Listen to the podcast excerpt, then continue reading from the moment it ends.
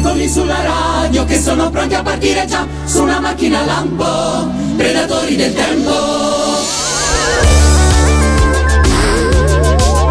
Ricordando film e giochi, cartoni alla tv e persino le canzoni di Sanremo.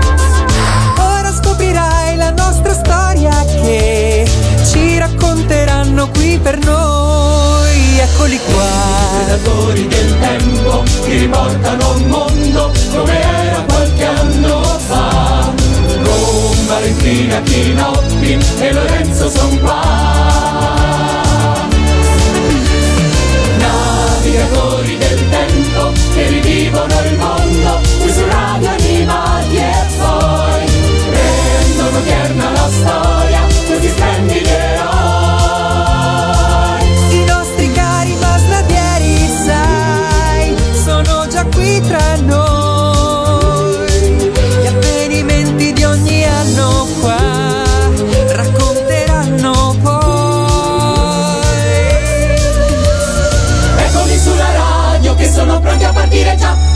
macchina lampo, predatori del tempo. Ed eccoli qua, abbiamo appena posteggiato la, la macchina lampo e siamo i predatori del tempo. Un saluto da parte di Lorenzo. Un saluto da parte di Valentina. E un saluto da parte di Chinoppi, benvenuti! Siamo nell'ultimo anno dei predatori del tempo, siamo Cosa? arrivati quasi in fondo al nostro vi- ai nostri viaggi spazio-tempo. Senti Sì, che sì, senti che silenzio? di- di- Silenzio. Eh, ma eh, Silenzio, forza, ormai, silenzio, silenzio. ormai è finito il XX secolo. Eh, ormai esatto. E noi apparteniamo a quello. E noi apparteniamo a quell'epoca lì. Non è- quel- Tecnicamente non è ancora finito, abbiamo ancora questo Abbiamo anno. ancora quest'anno. Abbiamo ancora vai. questo anno, quindi siamo nel. Nel 2000 e quindi ancora nel. Quindi siamo ancora nel XX secolo. Siamo ancora nel XX secolo, insomma, siamo. Se è vera questa cosa che avete detto. Sì che è vera. Cioè io Sì che è vera. Ci devo No, credere no. perché l'avete detta voi, però io non l'avevo mai sentita dire. Non ricadiamo in questa trappolone. Non ricadiamo in questo trappolone. Eh, Predatori del tempo. Musica, cinema, cartoni animati, tutto quello che c'è stato e che magari vi siete persi, anche se non. Insomma, in realtà. Ormai insomma, sono vent'anni fa, Eh, eh, comunque, esatto. ragazzi, perché insomma Vabbè, siamo alle è ultime battute. sono passati comunque vent'anni, eh, fa, un- fa impressione dirlo e non è esattamente dietro l'angolo. Il, eh, fra l'altro, secondo me, quando si supera i vent'anni da un decennio e si inizia piano piano a, come, come dire, anche a scoprire un certo revival, no? In un certo senso, ma bisogna avere l'età giusta per poterlo ricordare con piacere. Per questo noi ci fermiamo qua, ci fermeremo con il 2000, ci No, ci fermeremo con il viene la 2000. depressione. Ma partiamo un Comunque, po'. comunque, comunque, scusa un attimo, ora per spezzare una lancia a favore della Vale, non mi ricordo di quale eh, artista stavo cercando informazioni eh, in questi giorni su internet e tipo sulla scheda Wikipedia c'era eh, scritto recent activities, cioè attività recenti, eh, e 98, partiva dal, 2000. dal 2001. Eh. Ah, perché così? Cioè, via, è vero. vabbè, nel tuo caso parte dal 94, però vabbè. Vabbè, ognuno ha i suoi punti di Esatto. riferimento. Farò vedere un giorno la mia collezione di calendari. Ah, ok. Pronti per la prossima trasmissione che sarà Calendar Man, probabilmente. Calendar Woman. esatto, esatto, esatto. Eh, vale, ehm, così, un riassuntino dell'anno 2000. Eh, l'anno 2000 è stato un anno decisamente turbolento. Eh, intanto sicuramente l'evento più, quantomeno quello che ha, ha- ha catalizzato l'attenzione del pubblico, del- de- dei media nel 2000 è stato il, eh, giubileo, l'anno santo del, del 2000, quindi eh, il giubileo della Chiesa Cattolica culminato con la giornata mondiale della gioventù che si tenne a Roma nel periodo di Ferragosto e in occasione della quale appunto la, la città si riempì di Papa Boys. di Papa Boys, esatto, da tutto il, da tutto il mondo. E qualche giorno prima, incredibile ma vero, eh, il 28 luglio, sono andata a cercarlo, eh, si è stampata l'ultima banconota da 5.000 lire.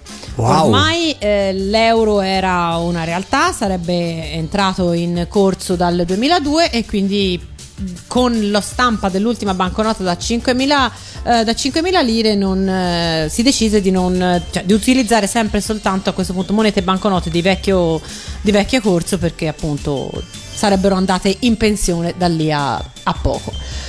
Voi ve lo ricordate ancora? Sì, C'era la lira. certo, cioè, certo, certo. Ecco perché dobbiamo smettere, cioè siamo nati, siamo nati e cresciuti ai tempi in cui 5.000 volevano dire lire 5.000, sì sì. E, e non ci andavi neanche al cinema. e ancora. pensando a- ad oggi per me, insomma, io le, cioè no, 5 euro, dai. Eh, Sì. eh, non lo so, sai. Ma Io Secondo non riesco con più a 5.000 fa- con io non 5.000 riesco lire più- riuscivi a Sì, acquistare di quello più? che- Avevi un potere no, d'acquisto no, più no, forte? No, no, Ah, ok. anzi, cioè Ah, secondo te è l'opposto? Sai che secondo me no, perché ci pensavo, guarda, di recente, con 5 euro non ci andavi al cinema. No, Eh, Scusa, con 5.000 lire non ci andavi al cinema. no, No. nemmeno con 5 euro. Eh, mm, a, a- a- affari spenti invece vi dirò dove si può andare al cinema a vedere i film ovviamente No, pallosi, scusa, diciamolo in noiosi che piacciono a me ma se andate se frequentate i, ehm, i cinema quelli del- dei circuiti d'essè che a Firenze per fortuna da qualche anno hanno ritrovato nuova linfa eh, potete andare anche al cinema con, con 5 euro Eh, Fantastico. esatto Poi- e vi be- però vi beccate tutti i film coreani oppure i Oh, calma, calma, e certo tra film coreani. No, nel senso, cioè, eh, gli Avengers non li vedrete, però insomma. È comunque. Ecco, è comunque cinema. Ci andrò? Mm, mi sa di no. No, andiamo, andiamo Perché avanti. non ci sono più neanche gli Avengers. allora, eh, purtroppo il 2000 è stato anche un anno di tragedie veramente terribili. La- quella diciamo che forse è rimasta più nella memoria di tutti è quella dello schianto del Concorde del- di un volo Air France appunto su uno di questi voli supersonici che si eh, schiantò al suolo poco, pri- eh, poco dopo il, il decollo e fu un, eh, una tragedia che ebbe un grandissimo impatto mediatico e si iniziò da lì a rivedere e a riconsiderare appunto la sicurezza nel eh, trasporto aereo civile mh, e vennero poi prese decisioni che portarono da lì a poco alla cancellazione completamente dei, dei voli del, del Concorde. Vi ricordate? Sì, ricordo, ricordo questa notizia. E poi, ahimè, eh, un'altra disgrazia veramente che anche questa scosse molto l'opinione pubblica, l'inabissamento del sottomarino nucleare il Kursk, un sottomarino russo che per ragioni un'avaria tecnica appunto andò a fondo nel mare mm, de- de- del Polo Nord, del mare di Barents mi sembra si chiami- che si chiami e ahimè tutto l'equipaggio eh, morì e non ci fu modo nonostante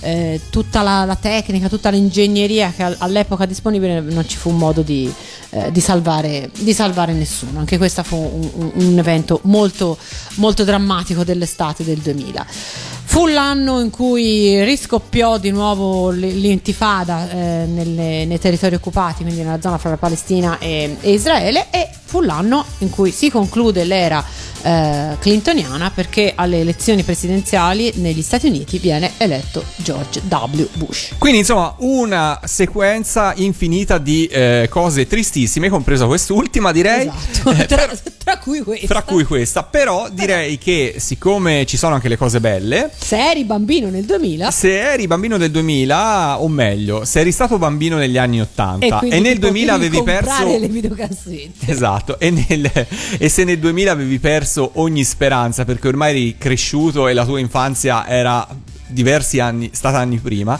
nel 2000 per fortuna ci fu una cosa molto bella perché i Cavalieri del Re tornarono a fare una sigla nuova, la sigla di Caro Fratello. E quindi, insomma, questa è una bella notizia sigla. per inaugurare gli anni 2000. E noi partiamo proprio da questo, dal 2000 con Caro Fratello dei Cavalieri del Re.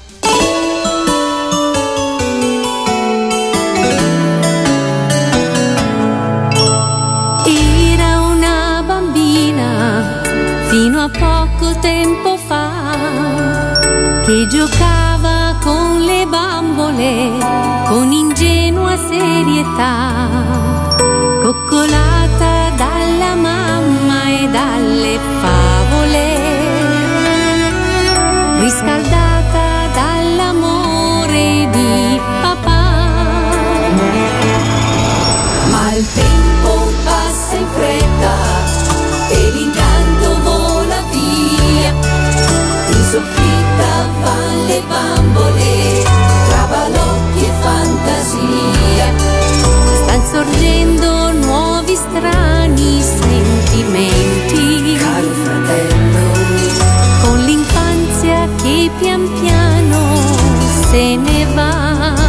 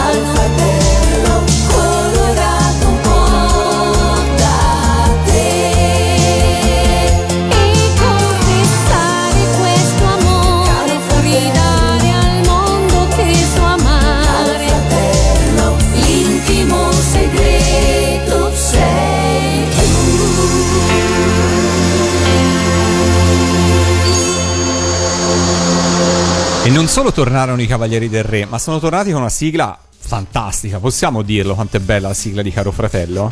Certo. Piace solo a me, no? io la adoro. Ah, ecco, no. Assolutamente. Cioè, la trovo s- bellissima. superiore a tante altre cose che avevano fatto nel periodo d'oro.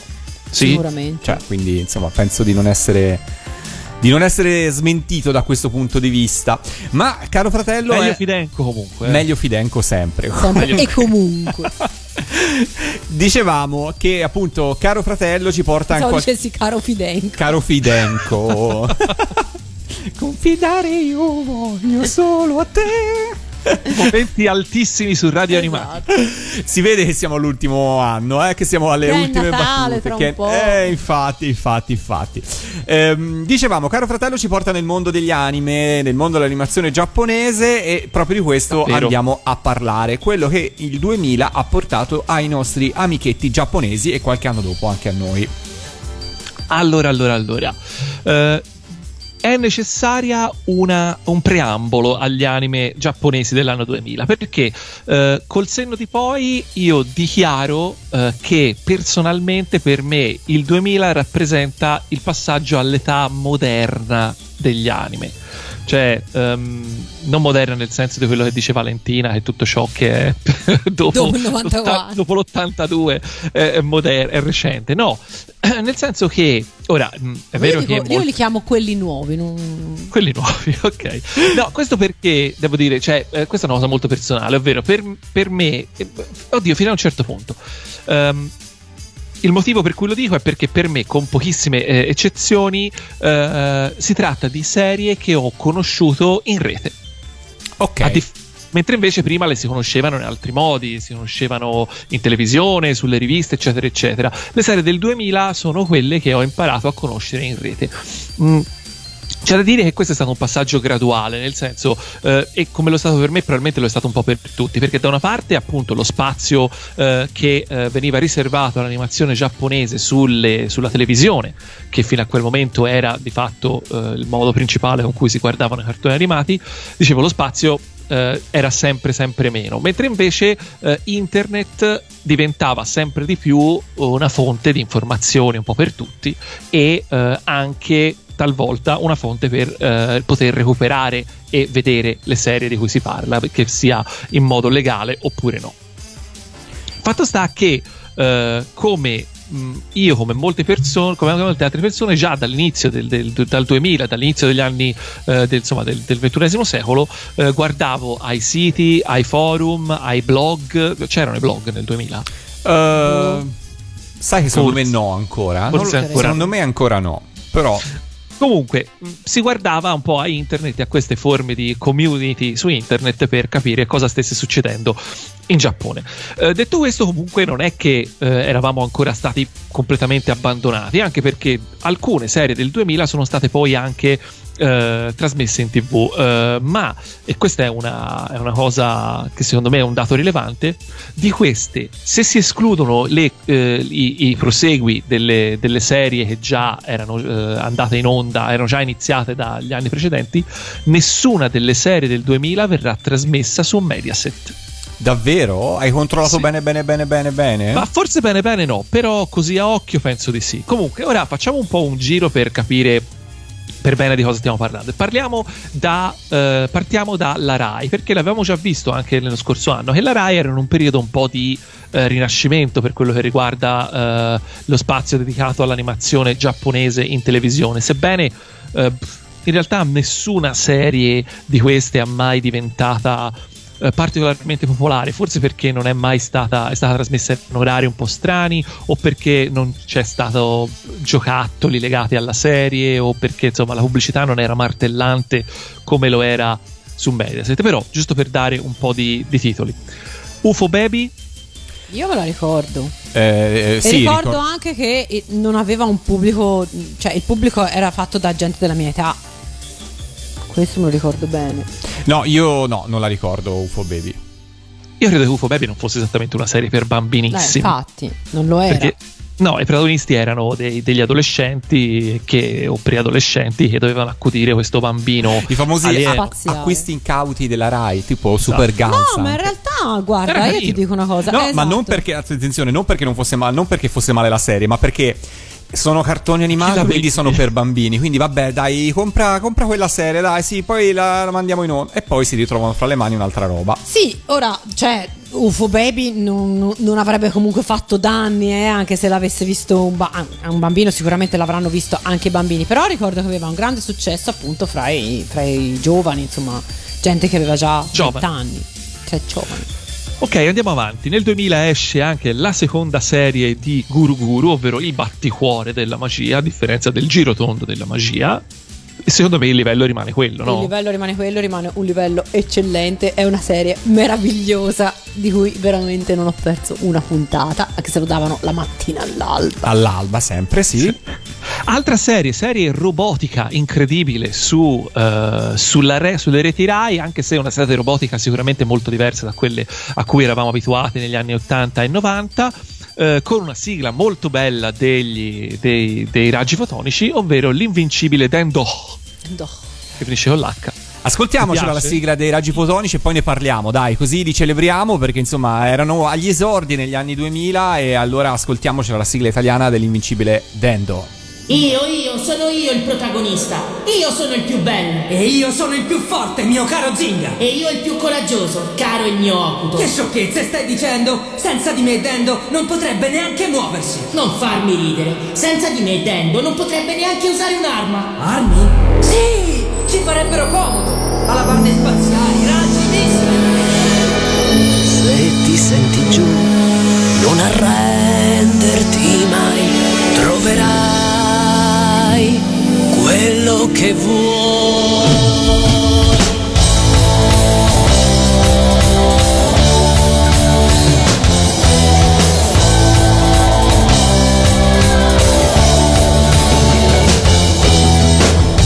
Un attimo e poi il futuro è già qua il mondo che vuoi ricomincia da noi solo se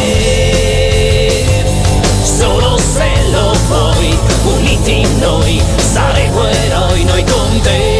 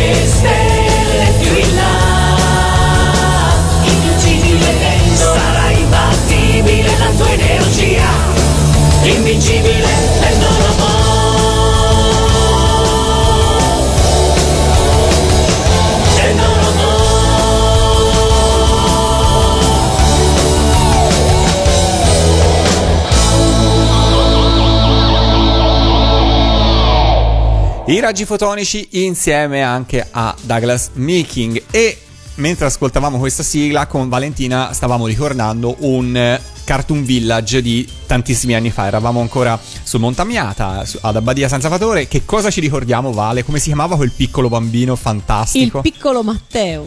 no, allora, d- dove- Aspetta, scusate, non è il piccolo Matteo di Radio Animati. non No, è il era piccolo Ma- piccolo davvero. Non è il piccolo Matteo di Radio Animati. ehm, praticamente ehm, durante il concerto del, del Cartoon Village, a un certo punto i raggi fotonici fanno l'invincibile Dendo e questo bambino che avrà avuto Sette, 7 anni, forse 8 otto, anni, carino, paffutello con gli occhiali, eh, si è scatenato, cioè proprio come se a qualcuno della nostra generazione suonassero, non so, Daitan 3, UFO Robot, eh, Gundam. Crimi, Gundam, quello che vi pare, insomma, l'eroe della propria... Si capiva che era proprio... Dendo era l'eroe della sua eh, infanzia, della sua giovinezza, per cui era proprio no? impazzito per Dendo e noi tutti ricordiamo il piccolo Matteo. Bra- Vale si ricordava anche il nome, brava, io il nome l'avevo rimosso. Cro- Impazz- scusami tanto, impazzito perdendo, so detto, detto tutto attaccato, sembra che abbia avuto una sconfitta e l'ho segnato in- maniera indelebile, però sì, vabbè, Infatti dovresti dire perdendo. è vero. Proseguiamo. l'invincibile Dendo, proseguiamo, proseguiamo. Passiamo dalla Rai a eh, MTV, perché insomma l'abbiamo già detto varie volte, MTV era diventata imprescindibile in quegli anni e qui ci sono due serie che sono eh, una assolutamente ehm, che secondo me fa molto ehm, fa molto pandan, cioè rientra nella serie un po' di queste, di queste, eh, di queste serie un pochino più adulte che eh, MTV passava e sto parlando di Sayuki, serie che io personalmente non ho mai adorato. Io non l'ho nemmeno mai Io vista. non di- sono mai riuscita neanche a vedere. No, infatti. Cioè, secondo me si perde un po' la componente bishonen di questa faccenda, che non è eh, il nome di una eh, cartoon cover band eh, i cui membri tutti- salutiamo, esatto, tutti vogliamo molto pensato. bene. eh, ma è una serie che in realtà, pur avendo un tema d'avventura, eccetera, eccetera, in patria ha anche un target di ragazze perché i protagonisti sono tutti molto bellocci. Ah, ok. Quindi fanservice per ragazze. Eh, non proprio fanservice, diciamo che nella serie in sé per sé non c'è molto fanservice, ma se vai a vedere anche tutte le, le illustrazioni, anche ufficiali della serie, vedi che insomma i personaggi sono in atteggiamenti eh, non, non sessuali assolutamente, neanche lontanamente, però diciamo che se uno ci vuole vedere un ammiccamento ce lo vede e come. ok. Altra serie che invece secondo me si discosta un po' di più da quella che è la, la- la linea MTV per quegli anni, perché è un pochino più, diciamo, mainstream, è Inuyasha. Altra serie che eh, per me ha decretato la, la fine del mio amore per Romiko Takahashi. Non so. Sono perfettamente d'accordo, l'avrei detto io se non l'avessi detto tu. Come mai questa affermazione così forte? Eh beh, già Ranma secondo me si perdeva molto per la strada e, e diventava estremamente ripetitivo senza avere quella la, la dirompenza che aveva un Lamu, per esempio. Eh, anche se anche Lamu devo dire che non tanto il cartone animato, ma il fumetto riletto dopo un po' eh, ha dei momenti di stanca, dopo un po' sono serie lunghissime. Ecco, Inuyasha secondo me ha iniziato a essere un po' un po' così molto presto. Sì. E inoltre la, e inoltre la serie non era realizzata troppo bene. E secondo me è un'altra, cioè l'ambientazione diciamo così fantastica che secondo me la rendeva veramente pesante come, come serie. Poi appunto l'animazione era quella che era, io sono d'accordo con te, è stata, è stata la serie con cui ho detto vabbè, eh, Rumiko Takashi non ha più niente da dire, o quantomeno non ha più niente da dire a me, passerò a qualcos'altro. Andiamo a qualcos'altro, insomma. Andiamo oltre, andiamo oltre passando invece da serie che secondo me sono andate in Italia. Love Hina È andata in Io sono Italia. abbastanza sicura sì, che sì, sia ha andata anche in una Italia. sigla italiana. c'è anche la infatti, sigla, esatto. certo. Dove è andata? Eh. Eh, questa è una bella domanda, però in Italia c'è andata, insomma. Ok, cercheremo al volo su, su Wikipedia o altrove perché Sto io- facendo. mi ha fatto troppa fatica a farlo. Ah, ottimo. E poi un'altra serie che invece, che invece sono sicuro che eh, andava in onda in Italia perché l'ho vista e tra l'altro mi piaceva anche, era una serie che in, eh, in Giappone si chiama Mush Rambo e in Italia ha lo stesso titolo dell'adattamento americano che è Shinzo. Ve la ricordate? Assolutamente no. Non, averla Non credo abbia una sigla questo, è una serie fantasy, in un fantasy molto stile gioco, gioco di ruolo. Ehm, e ricordo che era molto, in realtà era molto molto carina, devo dire. Eh, serie che ha avuto un discreto successo negli Stati Uniti, eh, serie che ha avuto un paio di stagioni anche a distanza abbastanza ragguardevole l'una dall'altra, ehm, serie di eh, difficile recupero, purtroppo. Eh, però sì, diciamo che è una di quelle serie che mi incuriosiva e sarei stato contento di vedere come andava avanti, ma purtroppo eh, non ci sono riuscito. Nel frattempo abbiamo scoperto che Love Hina è andato in onda sulle tv locali, per cui non ha avuto una programmazione su un, eh, un network nazionale. Quindi gli ultimi, gli ultimi Gli ultimi bagili di gloria, esatto. Esatto, sì, le ultime glorie delle tv locali. Andiamo avanti con un paio di eh, invece serie di, di OAV. Tra l'altro in questo momento stiamo parlando e sono OAV eh, che credo siano usciti anche in Italia, anzi sono abbastanza sicuro siano usciti in Italia dopo un po', ma che diciamo servono per descrivere un po' come in quel periodo c'era anche una sorta di revival per quello che riguarda i, eh, gli, gli eroi classici delle nostre serie, per esempio delle serie nagayane, perché nel 2000 esce Amon Apocalypse of Devilman che è di fatto un po' il proseguio dei due OAV eh, storici di, di Devilman.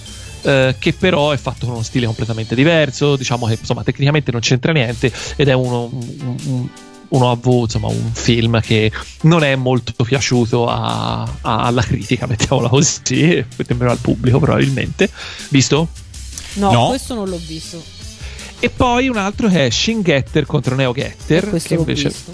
Che è carino, dai, Sì, è un po', carino. un po' inconcludente. Sì, eh, allora, il problema è questo: che inizia, ahimè, eh, la- l'epoca degli shin qualunque cosa. Cioè, si riprendono, Esatto. si riprende le cose degli anni 70-80, ci si, si rifanno uguali, ma senza, senza la trama.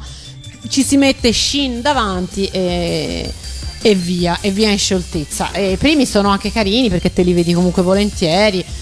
Dopo, francamente, diventano diventano appunto aria fritta perché insomma cioè, tu che hai visto quelli vecchi sai già più o meno cosa aspettarti chi si avvicina ora secondo me non è attraverso la, la serie degli Shin qualcosa che, boh, che poteva interessarsi a quel No. genere di animazione quindi erano un po' tipico prodotto commerciale ma insomma non, non ne ricordo uno che sia veramente eh, indimenticabile Esattamente. Prima di andare avanti con altre OV facciamo un altro break musicale. Abbiamo citato Inuyasha e allora anche se insomma non era entrata nei vostri cuori, nei nostri cuori, la sigla forse sì. Ascoltiamoci la sigla giapponese, ok? Andiamo, andiamo senza Max Dai, eh. Alto per una volta tanto.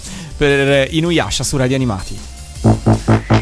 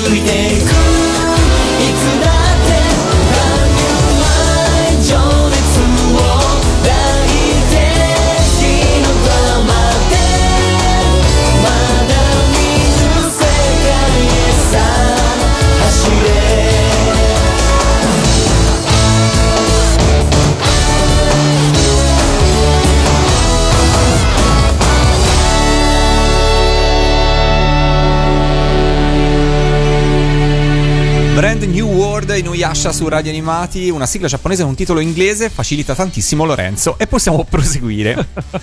Proseguiamo con una serie di eh, serie, per l'appunto, un elenco di serie che non credo siano mai state trasmesse in Italia. Non so se sono mai state, alcune sono sicuramente state editate eh, in, eh, in DVD, in un video e poi probabilmente ritrasmesse di recente, da quando c'è stata l'esplosione delle, delle piattaforme di streaming, perché insomma poi piano piano, ovviamente per fare contenuto si recuperano anche serie un po' più eh, vecchiotte. eh, ma che appunto in quel periodo lì si conoscevano perché ci si cominciava a interessare di, di- di cosa succedeva dall'altra parte del mondo. Eh, vi dico il nome della serie voi dite soltanto sì e no se l'avevate mai sentita dire. Argento Soma, Sì, l'ho anche vista, ti dirò. Mm, piaciuta? Mm, non particolarmente. Ok, Lorenzo non risponde. Passo. Eh, Ayashi no Ceres, Sì, vista? no, cioè, o meglio, non ho visto un pezzettino, ma non fa tanto per me. Aspetta, ti semplifico la, la- la vita. Chi- va- risponde ok. Valentina. Se ti dico di sì, ne ho sentito parlare. Se, ti Ok, dico- se- se poi l'ho anche vista, te lo, te lo Ti dico. dico visto, ok. Eh, Blood the Last Vampire, perché comunque eravamo nel periodo di un forte eh, revival della figura del Sì, vampiro. E l'ho anche vista. E ti è piaciuta? Abbastanza. No, tra l'altro, non cioè, è la mia preferita, però sì. Cioè, ce ne sono altri, mi sono piaciuti di più. Questo era in tempi non sospetti perché ancora la, la serie, quella lì sui vampiri dei film, come si chiamava? Buffy. Quella Buffy? No, Buffy. ne dei- dei- Perché abbiamo quelli, detto Buffy? pure, Si vabbè. insintrono poi. No, la serie, tipo la serie di libri e poi di film sui vampiri. Vabbè. Boh, Eh, vabbè, Dr- Dracula? No, chi? vabbè, No, vabbè, vabbè. cosa? È, um, Vampire Hunter Dio, non scodo lui. non No, so. vabbè, comunque. Vabbè, Eh, Boogie Pop Phantom. Mai sentita nominare. No, bella questa, molto bella. Molto... Di che parla? Eh, troppo lungo. Ok. Eh, poi, eh, questa è una, è una cosa che c'entra il giusto, però esce nel 2000 Asumanga Web.io che cito solo perché è, un, è in realtà un episodio web trasmesso in streaming ehm, che, dal- che poi eh, genererà, diciamo, da lì a due anni la serie. eh, la serie completa di Asumanga.io che era una- un fumetto scritto da Kyohiko Asuma che è lo stesso autore di Yotsuba e che è una serie estremamente bellina, è stata una delle prime serie umoristiche della nuova generazione che eh, mi ha veramente preso, mi ha fatto veramente straridere dall'inizio alla fine. E vedi, poi si inizia a parlare di web, no? Eh, esatto. Eh, Sakura Wars, Sì, l'ho sentita dire, ma non l'ho mai vista. ma è comunque il seguito di una serie, di un, di un film eh, vecchio. Eh, Banner, Banner of the Stars, Banner, sequel- Banner, lo scoiattolo. No. Lo conosciamo. Sequel di, sequel di Crest of the Stars dell'anno prima, serie fantascientifica. Pensavo che questa ti, potrebbe, ti potesse piacere. Eh Vale. sì, probabilmente Questa- sì, però io ho sempre pensato che c'entrassero gli scoiattoli, probabilmente. Eh, succede. Eh, poi esce in casa Tatsunoko Kirameki Man, sì, che è, questa la conosciamo. Che è, eh, l'ultima, non so se è l'ultima, forse ce n'è stata un'altra anche dopo, eh, sì, non proprio. Comunque, insomma, è eh, una Time Bokan. Esatto. incredibile ma vero e eh, vanta la direzione di eh, Hiroshi Sasagawa che era eh, uno dei non, non credo fosse dei fondatori di, eh, di Tatsunoko però sicuramente una figura importante Una pietra perché- miliare. No, giusto per farvi un, un- un- un breve elenco delle serie di cui lui è stato eh, il, diciamo, il- l'orchestratore principale. Mach 5, Gusura, eh, Ugore del Judo, eh, Ippo Tommaso, eh, Demetan, Tamagon, Kiashan, eh, Coccinella, Tekkaman, tutte, tutte, tutte le Time Bokan, Il magico mondo di Paul, Il fighissimo del baseball, eh, devo andare avanti. No, No, vabbè, no, hai, hai già, hai già elencato tutta la mia infanzia. Non so Esatto. cosa vuoi aggiungere. Renzi, E vabbè. appunto, no? Giusto per dire. Eh, poi, eh, andando avanti, esce anche una serie di OAV. In realtà, torniamo agli OAV, eh, che invece è stata edita in Italia e che a me è piaciuta veramente tanto. E che è eh, finalmente un qualcosa di davvero bello. Insomma, qui è dove lo studio Gainax dopo ritorna non forse alle vette di Evangelion, ma per quello che riguarda comunque anche la- la- la- l'importanza, ma comunque fa un, un bel lavoro con Furikuri. Furikura. Visto esatto, vale? anch'io no, non l'ho visto questo. No, questo è bello. Lo Questo è bello e scemissimo. Ultima cosa per quello che riguarda l'animazione, e poi la smetto, promesso. Eh, esce nel 2000 anche Ghiblis. L'avevamo accennato l'anno scorso parlando di eh, i miei vicini gli Yamada, eh, in cui io dicevo che è stato realizzato in uno stile che ricordava un po' Ghiblis. Ecco, Ghiblis è. Questo è il primo episodio, in realtà ce ne sarà un altro che uscirà qualche anno dopo. eh, che sono stati. eh, credo che sia uscito al cinema. eh, oddio, questo forse no. Questo forse è uscito direttamente in DVD, l'altro forse è uscito al cinema prima di un qualche film dello studio Ghibli. Insomma, fatto sta che eh, è un cortometraggio in cui i protagonisti sono delle versioni ovviamente caricaturate, ma delle persone che lavorano, che lavoravano all'interno dello studio Ghibli. E molto carino, molto divertente. Si trova. Ehm, ci sono le, le DVD che raccolgono tutti i cortometraggi dello studio Ghibli e questi ci sono. Sono molto, molto, molto, molto bellini e. Io consiglio il recupero se, se potete perché insomma mi è piaciuto. Ma sono usciti anche doppiati in italiano? Sì. No, No, no. sì, Ah, so- no, non, non credo, so. Non- non credo proprio, non non credo proprio. Allora basta. Chiudiamo Allora- l'angolo dedicato all'animazione giapponese, ascoltiamoci un'altra opening, stavolta da Sayuki e poi cambiamo argomento e continuiamo il nostro viaggio nel 2000. E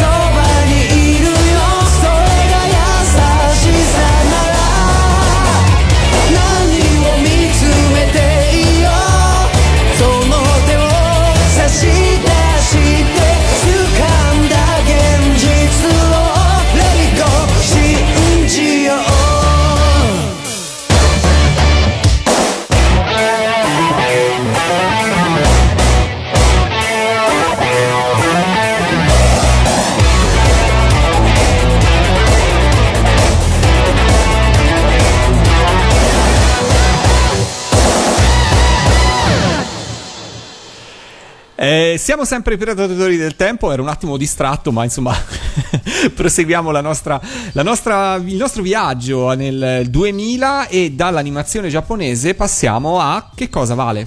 Passiamo alla musica internazionale. Mm, ok.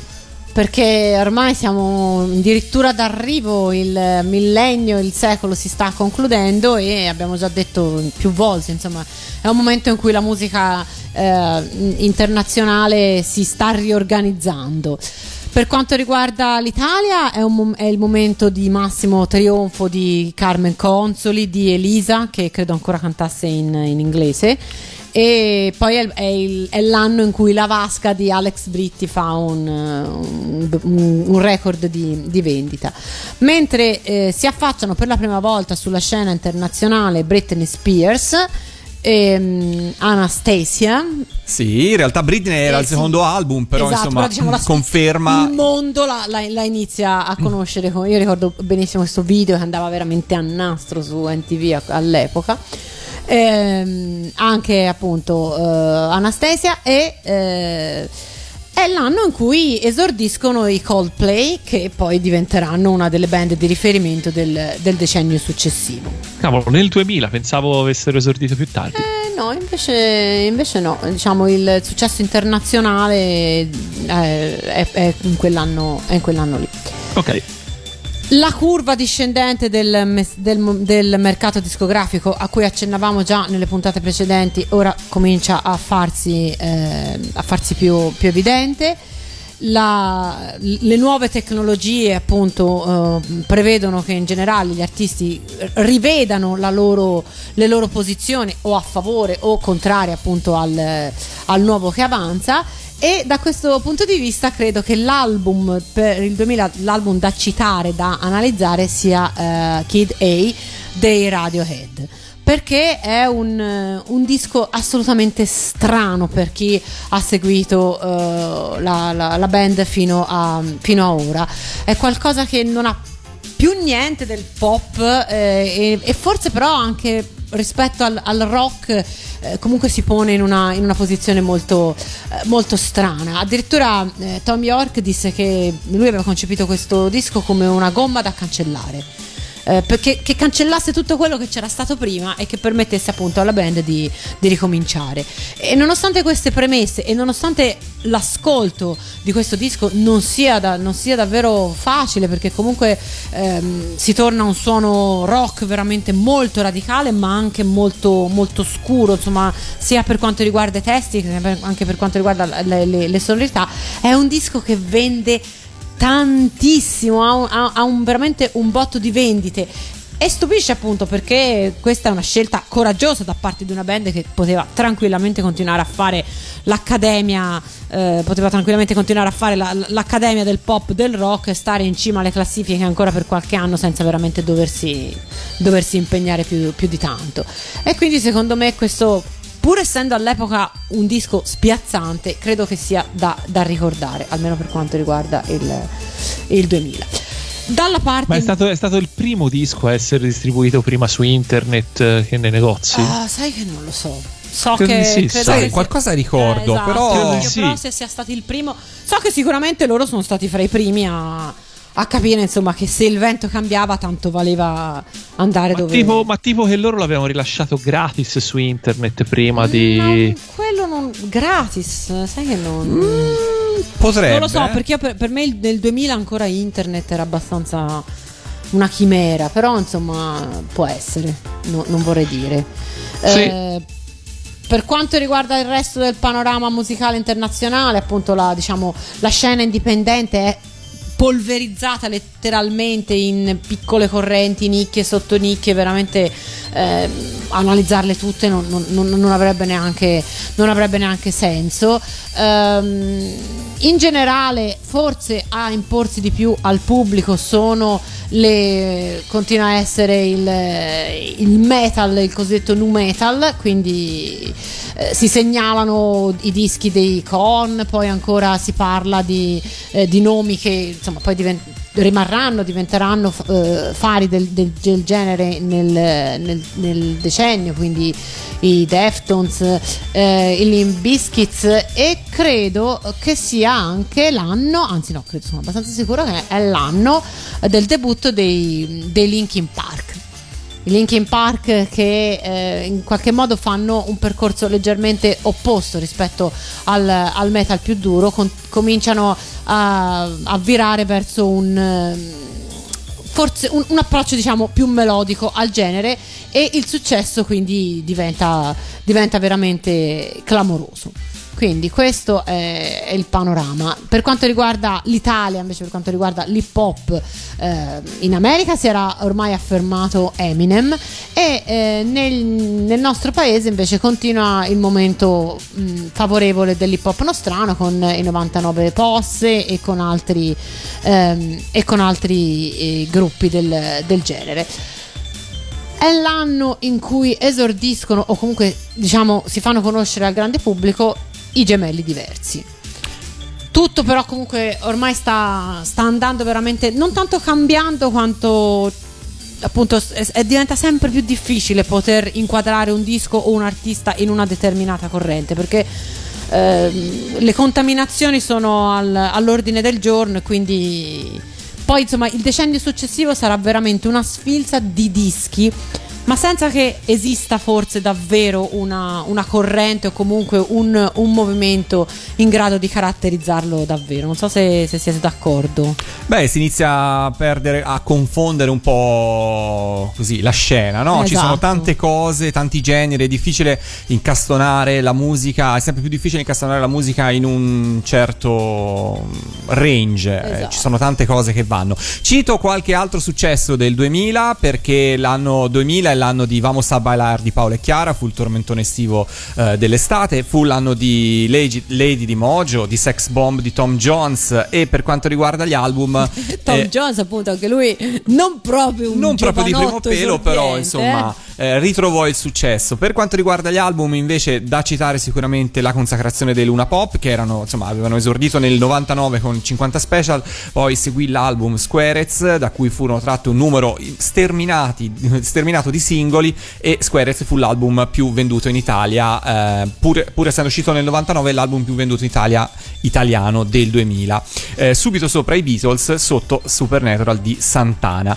E fra eh, gli artisti che nel 2000 arrivarono con un nuovo disco ci fu anche Madonna con l'album eh, Music e facciamo una pausa musicale e a proposito di Madonna ascoltiamoci un, eh, un brano che è sempre dello stesso anno e che era legato a un film. Il film in questione eh, fu un floppone perché si chiamava Sai che c'è di nuovo? Te lo ricordi Vale? No, Assolutamente no. immaginavo ma eh, in pochi se lo ricordano ti dico la verità. Madonna reinterpretò un classico delle canzoni americane della mm, potremmo dire canzone, musica leggera americana è un classico della musica italiana American Pie. E ce l'ascoltiamo folk. quasi folk sì direi quasi folk ce l'ascoltiamo e poi magari che dite andiamo un po' verso il cinema Vai, andiamo. A long, long time ago, I can still remember how that music used to make me smile. And I knew that if I had my chance, I could make those people dance. Maybe they'd be happy for a while.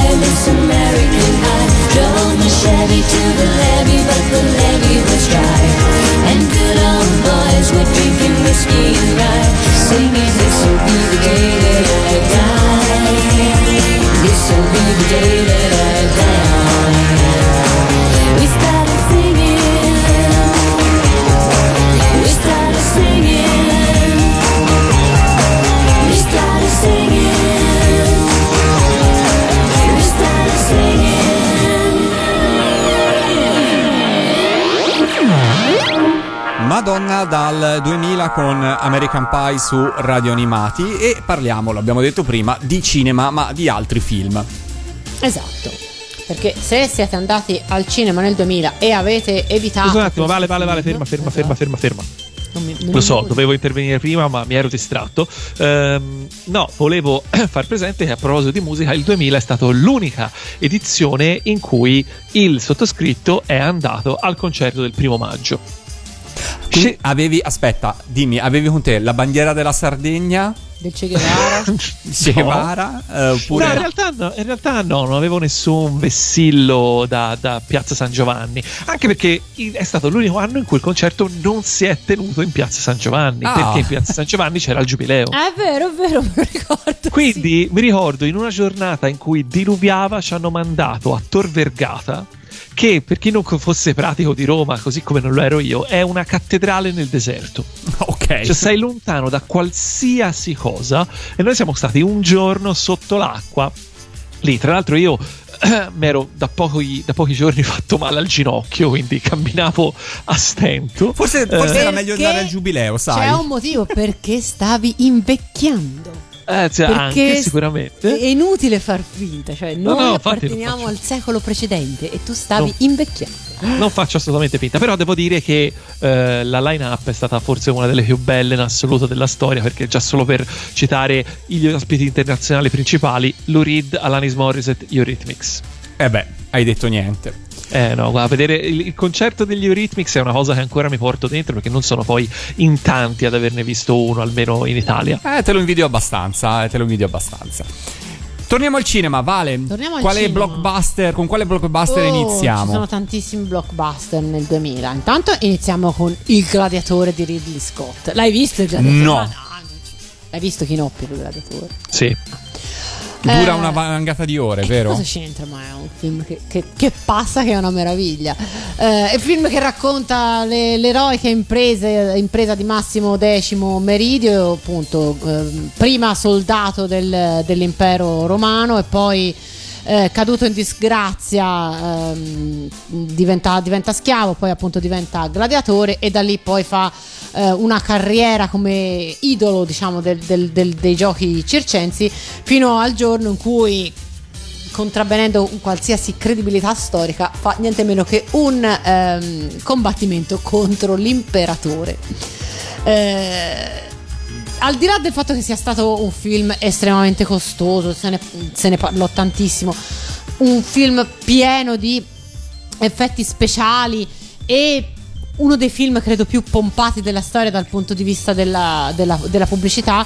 Eh, è un film. eh, Allora, se lo vedi per quello che è, c'è un prodotto hollywoodiano, in qualche modo racconta una storia, in qualche modo dovrebbe farti riflettere sul potere che hanno gli idoli dello spettacolo sulla, pol- sulla folla e sul loro legame con il potere. È un film decisamente appunto bello perché comunque ehm, ha bellissime scene, costumi e in qualche modo è anche collegabile agli altri film di, di- di Ridley Scott. Se ti metti a guardare le- la precisione storica di questo film, devi smettere di vederlo dopo 5 minuti. Posso dire una cosa? Sì? Se vai a vedere questo film al cinema cercando la veridicità storica, è colpa tua. Esatto. Sì, bravo. esatto. È come andare a vedere Madonna per il bel canto, cioè, nel Esatto. senso- Sono perfettamente d'accordo con te perché dal punto di vista storico non c'è niente, ma neanche di lontanamente plausibile. Addirittura c'è un'inquadratura in cui eh, mi sembra l'imperatore guarda Roma dal, da- dal suo palazzo e si vede San Pietro, quindi per, per- dirvi. Eh, quindi non, non anda- non- questi non sono film che vanno visti con l'occhio dello storico, questi sono film per chi ama il cinema hollywoodiano. Se come me amate il cinema hollywoodiano, questo è un, è un film da vedere e rivedere. Ah, a Lorenzo non gli ho chiesto perché non l'ha visto, l'ha già detto. No, Tu no. invece l'hai apprezzato, Sì, Chinoppi? Chinoppi l'hai visto, sì. L'ha sì, l'ho. eh, n- ni, direi ni, nel senso che non è che non l'ho apprezzato, però.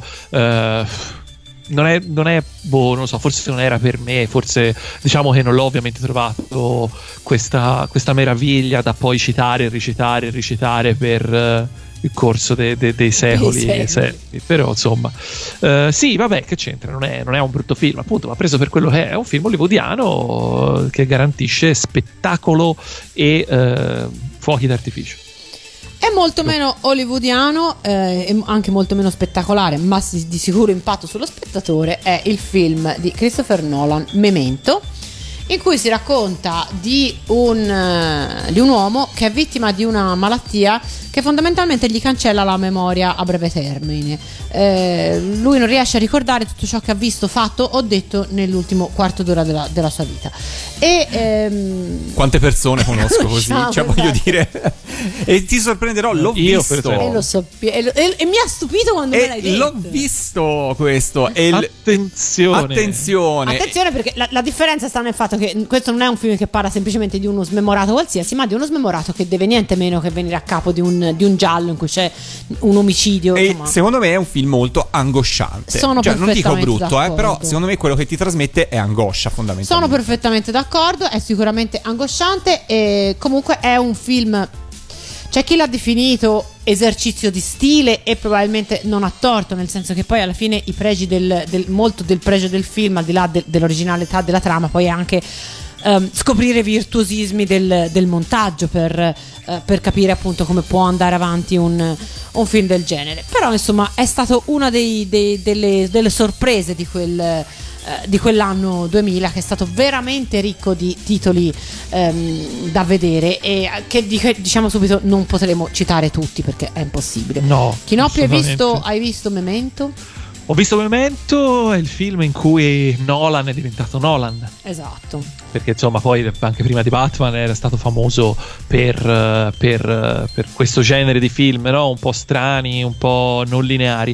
Eh, io devo dire che mh, eh, è rimasto molto nell'immaginario, cioè il film alla Memento è un po' rimasto no? per parlare di, di film in cui non si capisce bene quello che sta succedendo, o appunto della narrazione non cronologicamente lineare. Io devo dire che secondo me. eh, a me è piaciuto, ma non così, cioè non lo tengo tra uno. No, non lo tengo il genere, io tra i miei preferiti, però ricordo che all'epoca mi colpì. Devo dire che nonostante il genere e la tipologia di film sia esattamente nelle mie corde, questo l'ho trovato un po' troppo, di nuovo, es- es- solito problema, un po' esercizio di stile. Eh, sì. Cioè un po' troppo fine a se stesso, non mi sem- gli attori non mi sono sembrati particolarmente in parte, ehm, però c'è da dire che comunque è un film, eh, è un film che, ha, che ha senso vedere, ecco, cioè, è un film che- Esatto. di cui consiglierei assolutamente la visione a chi non l'ha visto, non aspettandosi chissà, chissà quale capolavoro. Per esempio Nolan... Ormai farebbe- comunque fa- è un farà- film che ha 20 anni eh, e ho come il Eh, sospetto sì, che sì, si sì, potrebbero vedere. Io non l'ho mai più rivisto da allora, ma come sospetto che oggi, ci- oggi potrebbe colpire meno. Eh. No, comunque, sì, quello può essere. Comunque Nolan ha fatto ben di meglio. Uno su tutti, The Prestige. È per dirne uno. Andiamo avanti. Andiamo avanti e parliamo adesso di un film eh, che ehm, sicuramente potrebbe interessare a, a chi è appassionato di fumetti. Probabilmente tra i nostri eh, ascoltatori ci sarà, ci sarà più di uno, vero? No? No, perché? Unbreakable, film di M. Night Shyamalan, Shyamalan, ok? Non importa. Sì, esatto. che racconta incredibile, una storia veramente abba- abba- incredibile perché racconta la storia di un uomo che so- eh, sopravvive a un disastro eh, ferroviario e di un collezionista di fumetti che invece è affetto da una eh, malattia che gli rende eh, le ossa di, di vetro. Eh, Elijah Price, appunto, questo personaggio si convince che come lui è l'uomo più eh, delicato in qualche modo del, del mondo perché basta toccarlo perché abbia delle fratture, ci deve esistere da qualche parte la sua controparte. Il suo, il suo alter ego, la sua nemesi, esattamente come, eh, come gli eroi dei fumetti, l'uomo indistruttibile. E eh, quindi da allora comincia una, una trama in cui appunto Price inizia a cercare con metodi che non, non vi rivelo adesso eh, di scoprire il suo, il suo alter ego indistruttibile. È un film che riflette su, che fa riflettere insomma su, sulla vita quotidiana dei, dei- dei supereroi, chi sono i supereroi prima di, di scoprire di essere tali o di eh, decidere di diventare, diventare tali. È un film molto profondo se vogliamo da un certo, da un certo punto di vista e trasmette anche questo una certa eh, inquietudine. Purtroppo forse non è così non è così non è così riuscito, insomma, ecco, no- non, è un- non è diventato un- una pietra miliare del cinema nonostante buoni- le sue buone qualità, perché forse appunto mette troppa carne al fuoco, però anche questo secondo me è da recuperare. Io credo anche che uno dei problemi di questo film sia appunto che, allora, innanzitutto è uscito in un periodo in cui eh, fare un film di supereroi era una cosa estremamente negativa e lo dovevi nascondere. Cioè, Ma il benché- 2000 è l'anno di un film di supereroi Aspe- che... Sì, però da insomma, in poco, eh. generale, in generale eh, ora lascia perdere che questo film non aveva nessun supereroe, diciamo preesistente, Eh, però era di fatto un film di supereroi, una storia di supereroi assolutamente non venduta in quel modo. Eh, dall'altra parte eh, è un film che eh, forse rispetto mentre tutti i precedenti e gli, gli immediatamente successivi film di Shyamalan e Lalayan Eh, lui. eh, hanno eh, comunque sempre un, un marchio di fabbrica che è quello del twist eccetera eccetera questo si discosta un po' e quindi probabilmente ehm, diciamo che probabilmente ha avuto meno successo proprio per questo Bene, facciamo un break musicale con un piccolo quiz all'interno. La prossima, il prossimo brano apparentemente non c'entra niente con quello di cui stiamo parlando, eh, però magari dopo Però sì. vediamo chi è bravo a scoprire perché.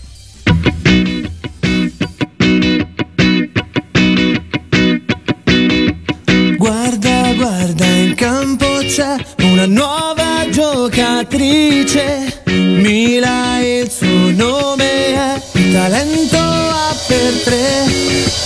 Là tra il pubblico lei sa, giro se ne sta. Il suo cuore ora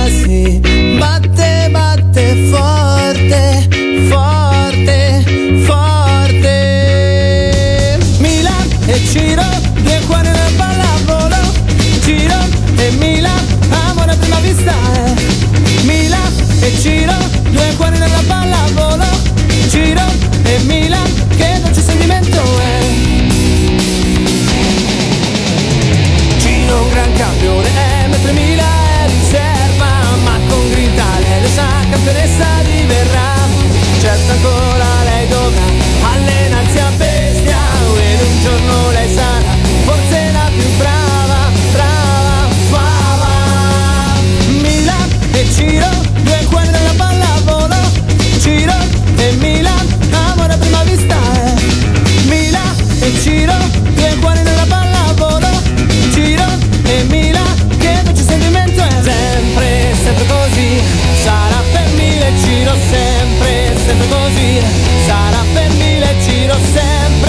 sempre così, sarà per mille ci sempre, sempre così, sarà per mille ci sì. Milan e Ciro, due cuori nella pallavolo, Ciro e Milan, amore a prima vista. Eh. Milan e Ciro, due cuori nella pallavolo, Ciro e Milan, che dolce sentimento e perché parliamo di Mila e Shiro? perché Parliamo di Mila e Ciro. Eh, Mila e Ciro, hai ragione, Vale. I Miva, i suoi componenti la cantavano così. Perché il prossimo film è. Il prossimo film. L'avete indovinato? Proviamoci. Il prossimo film, se l'avete indovinato, siete bravi perché anche noi ci abbiamo messo un po'. Eh, il prossimo film è Castaway, film di Robert Zemeckis che racconta una storia Di pallavolo. di pallavolo No. e di buoni sentimenti. Sì. No, in realtà racconta la storia di, eh, di un uomo che anche lui, l'unico superstite di un disastro aereo, un po', era un po' il leitmotiv dell'anno al cinema, ehm, quale appunto eh, sopravvive per quattro anni su un isolotto delle isole Fiji. Quando poi finalmente riesce a, a ri- rientrare, quindi in qualche modo viene, viene salvato, scopre che eh, tutta la vita che aveva, che aveva lasciato e che sognava fosse lì ad aspettarlo è completamente stravolta, cambiata e in qualche modo non c'è più posto per, per lui. È un film della DreamWorks e questo va detto perché eh, DreamWorks aveva prodotto anche Il Gladiatore, quindi è mm, un altro film che costò una cifra veramente esagerata. ehm, e addirittura fu, eh, fu girato in, ci vollero quasi due anni per girarlo perché Tom Hanks che come dicevamo in altre puntate è un po' l'attore del momento de- dovette perdere 20 kg per appunto eh, interpretare la parte del, del naufrago. Sicur- addirittura Eh. nell'intervallo Zemeckis riuscì a, a dirigere un altro film. È un film. eh, da- allora, la prima parte, secondo me, è, è- è facilmente divisibile in due parti. La prima parte, che è quella appunto in cui eh, il protagonista è naufrago e quindi vive sul- sull'isoletta, che è un capolavoro, una storia di mare, di solitudine, eh, che coinvolge completamente lo spettatore, è quasi impossibile da dimenticare. La seconda parte rientra nel, poi nel, nel- tipico canone del, del film americano con eh, l'idea di, di doversi rifare una vita, con eh, le nuove possibilità offerte comunque dal, dal cambiamento, la storia, la storia d'amore. Ehm, anche lì, cioè, siamo, ecco, da- da- dalla seconda parte in poi, secondo me, perde quasi tutto il- lo smalto questo film.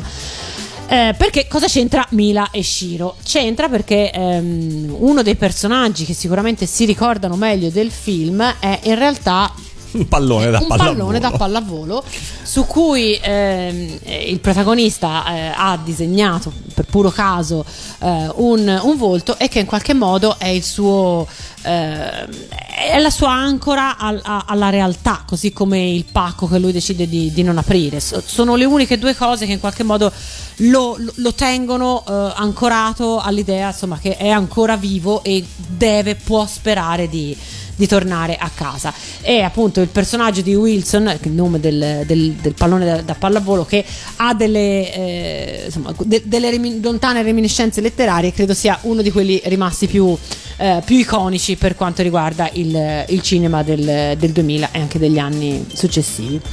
Avete Assolutamente- assolutamente film? sì. L'ho visto. Perché? Forse non avevo niente da fare, non lo so. Io ricordo tra l'altro questo film eccez- cioè, eh, stranissimo perché io sono andata a vederlo al cinema che, c'è, che c'era qui dietro casa tua.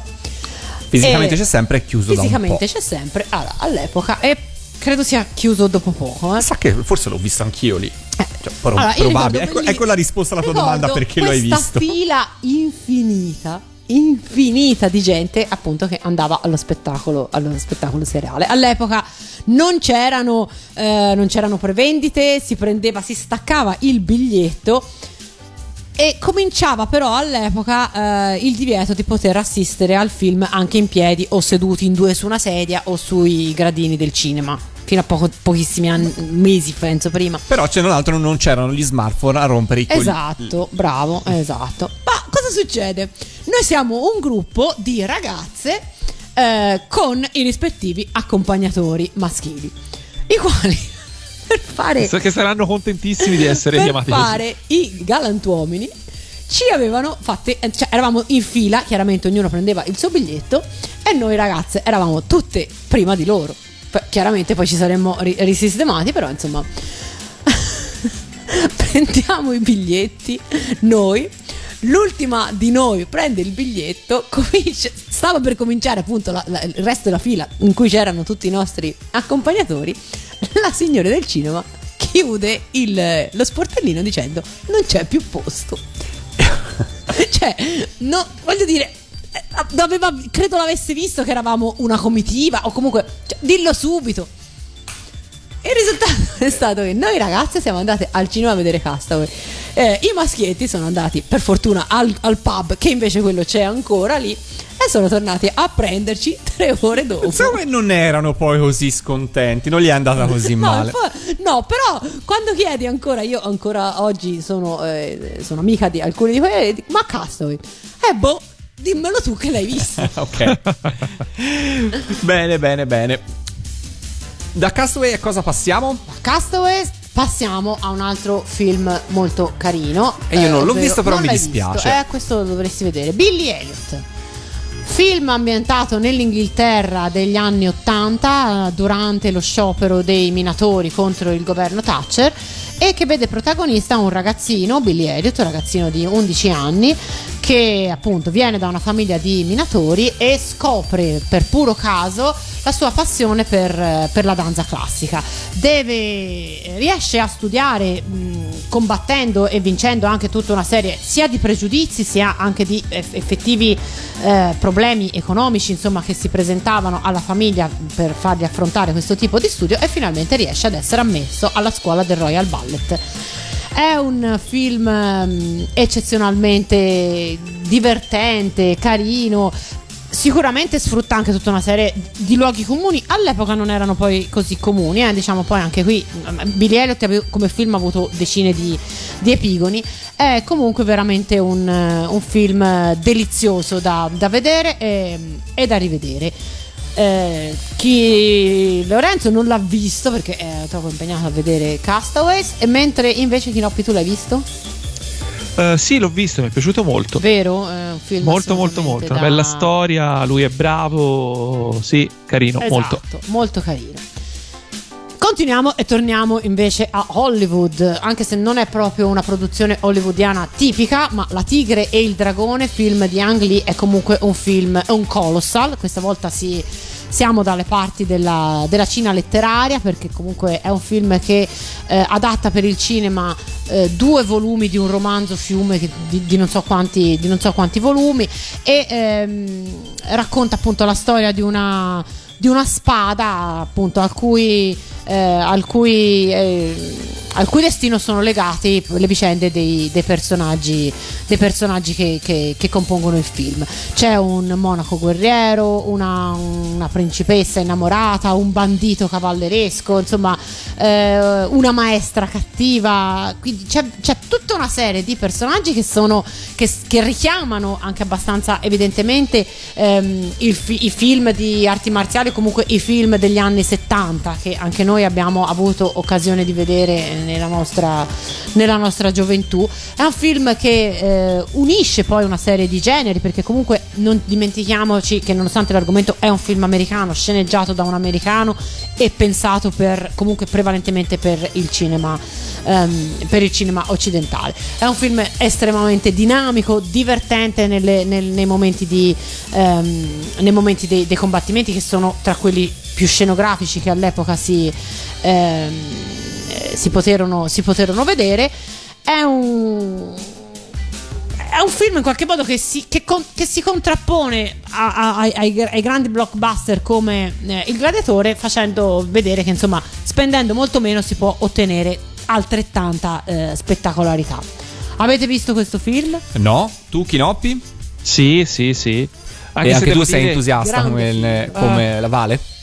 No, no, sicuramente è stato un film. ah, è stato un film sicuramente molto, molto importante perché è stato quello che ha fatto. eh, ridiventare popolari in occidente i film di arti marziali cinesi e quindi eh, insomma è stato veramente veramente fondamentale Eh, detto questo non- no- anche qui non è esattamente il mio genere devo dire eh, quindi niente questo è quanto E finiamo la nostra carrellata cinematografica con quello che per quanto mi riguarda è il film preferito del 2000. In realtà mm, ce ne, sono, ce ne sarebbero tan- tanti altri, eh, però. Ovvero gli X-Men di Brian Singer. Il primo, uno dei primi film eh, dei, eh, mm, in cui appunto ved- che vedono per protagonisti i, i personaggi della, della Marvel, in questo caso gli X-Men, ovvero il gruppo di eh, eroi mutanti che eh, sono però divisi in due fazioni, la fazione diciamo dei buoni, quella guidata dal professor Xavier e la fazione dei cattivi, per cui poi alla fine tutto il cinema parteggia, ehm, che, sa, che è all'ordine di, che è agli ordini di- ok, di, Magneto. ok. Vale, Eh. vale, per favore, non raccontare la trama Non degli X-Men. raccontiamo la trama Dai. degli X-Men, Cioè, diamo un fa po' di credito ai nostri ascoltatori, Esatto. per Beh, favore. però comunque, allora, eh, senza raccontare la trama degli X-Men, che comunque la trama degli X-Men è una parola grossa. Sì, eh, vabbè, perché- ok. esatto, Chi sono qui- gli X-Men? Ecco, Ok. Esatto, qui più che altro puoi sapere chi sono, tanto Sì, la sì. Vabbè. Eh, è un film che scommette su, un, eh, su quello che oggi è, è un genere a sé stante, il, il cinecomic, ma mh, nel 2000 non era così. Non era ancora non esplosa era questa così moda, banale, no, eh, no. non era- tant'è che di fatti Non servivano non è- i supereroi per tenere in piedi il cinema mondiale. insomma, Esatto, esatto. E, non è ne- e, e comunque questo è un film che si attirò diverse critiche. Perché comunque un regista come Singer eh, si abbassa a parlare, a raccontare le storie dei fumetti che comunque sono- erano ancora molto considerati da, da ragazzini. Da- questo secondo me non sarebbe affatto male, però insomma ricordo che, che la, critica, la, critica buona diciamo non, eh, non apprezzò questa, questa intromissione di, di Singer nel, ehm, nel- nel mondo dei, dei fumetti. Preferivano che continuasse a fare le macchine da Sì, cucire. esatto, eh, preferivano quello. E poi è, una- è un film eh, che si basa tantissimo sulle prove degli attori. E anche questo non è così scontato, perché in questo genere di film, se ricordiamo anche i, i- i- i precedenti tentativi degli anni 80, insomma, non- era difficile trovarci un premio Oscar. E invece in questi, eh, in- nel film di Singer e poi da, da dopo quello in molti altri, insomma, la- il livello della, della recitazione sarà tenuto in grande considerazione perché ciò che rende poi effettivamente questi personaggi credibili, al di là del fatto che se poi sei un fan dei fumetti li vai a vedere o meno, è appunto il fatto che se sono ben recitati hanno un, un valore cinematografico anche al di là del, del fatto che siano destinati o meno ai- agli appassionati. Ancora non si usava la parola nerd, An- Ancora non si usava, è vero. Versione- o comunque non in senso e positivo. non in senso positivo, esatto, infatti. Ascoltiamoci Marco Destro, va insieme a Pietro Baldi, anche se la sigla del 1994, gli X-Men anche nel 2000 restavano sempre insuperabili.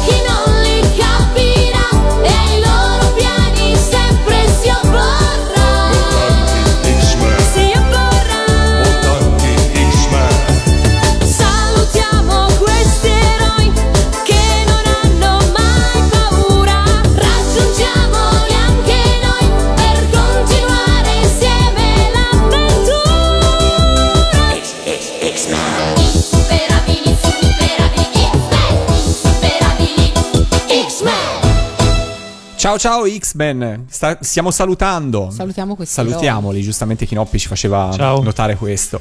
Eh, chiudiamo il cinema e chiudiamo anche questa puntata dei Predatori con il cinema italiano. E qui abbiamo due titoli per voi. Abbiamo due titoli. Ehm, Vale quello bello. Quello, quello bello, pensavo dicessi quello serio.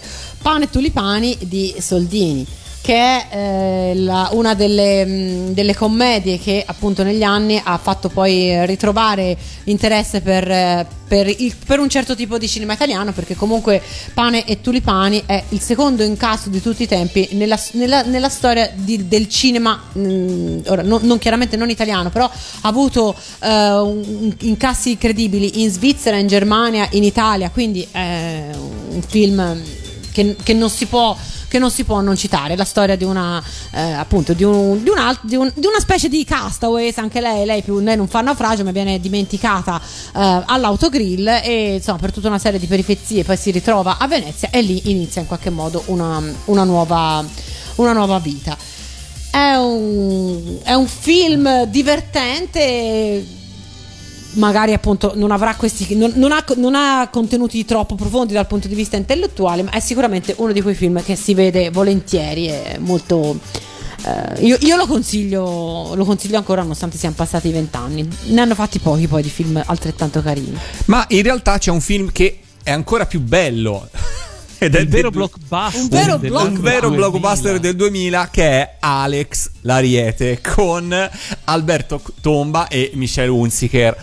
Eh, e già qui E già qui. Allora, vabbè, è un film che al cinema credo che nessuno abbia visto, anche perché credo sia stato due giorni in distribuzione, roba del genere. Però, Due giorni di troppo. esatto Vale, io ho visto questo film. cioè, cioè, tu non hai visto Vabbè. no, so, mi spiace dirlo, però allora... perché no, Perché- Bevendo, bevendo quanto? Eh no, esatto, esatto, perché questo è un film che ehm, girava su videocassetta fra gli amici, perché è il classico film che se lo guardi nella serata giusta con tante persone e con la consapevolezza di andare a vedere un film che non sia esattamente insomma tutto questo splendore dal punto di vista della recitazione, della sceneggiatura, è molto divertente, cioè lo devi vedere con questo spirito, perché diciamo che, non so, se vi ricordate la, la- la- vi ricordate la mitica eh, telenovela spiemontese Certo. della Jalappas di Mai. Dire TV, ecco, più o meno il livello di recitazione è quello, cioè direi che probabilmente anche Jolly Blue degli 883 di qualche anno prima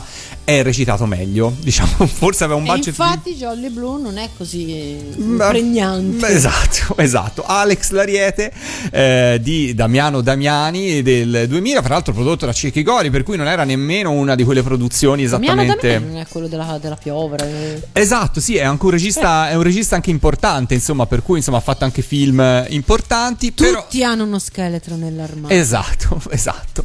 Eh, però eh, Alex Lariete del 2000, insomma, è uno di quei film che se potete procuratevelo con gli amici perché è un- vi posso garantire che è spassosissimo, diciamola così. Non passa mai di moda. Non passa mai di moda. È un è mai evergreen. stato dai moda quindi- Esatto. Un evergreen del cinema italiano. Siamo arrivati in fondo a questa puntata dei Predatori del Tempo e siamo i saluti, ma ci ritroveremo ancora una volta la prossima settimana, sempre più prossimi al Natale, eh, sempre più prossimi alla direttura d'arrivo, poi magari già nella prossima puntata vi anticiperemo che cosa, eh, che cosa vi aspetterà nel gran finale. Per cui ancora una volta un viaggio nel 2000 per la prossima puntata e poi vediamo che cosa succede.